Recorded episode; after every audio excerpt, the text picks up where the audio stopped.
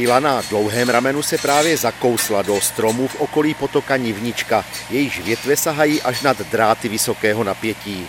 Je to samojízdní speciální stroj na kolovém podvozku, který je vybavený odizolovaným ramenem do výšky 24 metrů maximálního dosahu.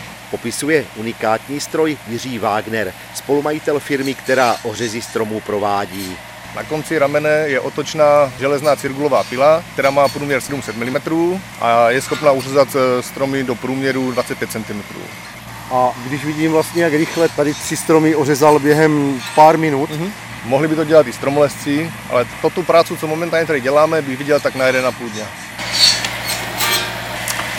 Do té doby, než jsme ten stroj pořídili, jak jsme to všechno řezali ručně z plošin, kde to bylo nebezpečné, protože ty stromy byly kolikrát nakloněné i nad plošinu a vedení se kolikrát muselo vypínat a odstavovat z provozu takže lidé byli bez elektřiny. Bohužel. Teď už to nehrozí, jsme schopni to dělat i za provozu.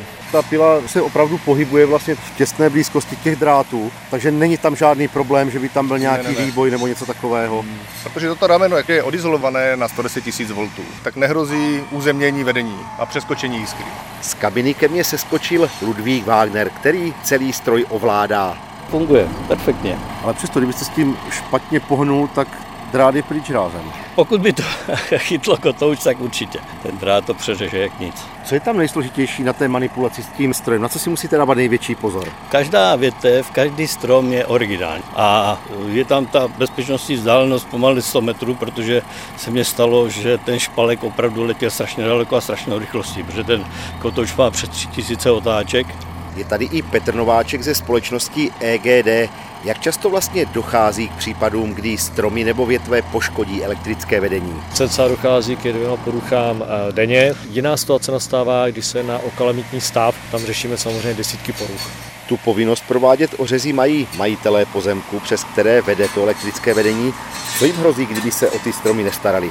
Samozřejmě v momentě, kdy se dostaneme do situace, která je pro nás pro energetiky nebezpečná, tak tyto majitele vyzveme s tím, že jsme schopni ten ořez provést sami. Pokud nám majitel brání, obracíme se na energetický regulační úřad, který může udělit sankce těmto majitelům. U nízkého napětí by větve měly být vzdálené alespoň 2 metry od drátu elektrického vedení. U vysokého napětí je to pak metrů 7. Z Nivnice Michal Sladký, Český rozhlas.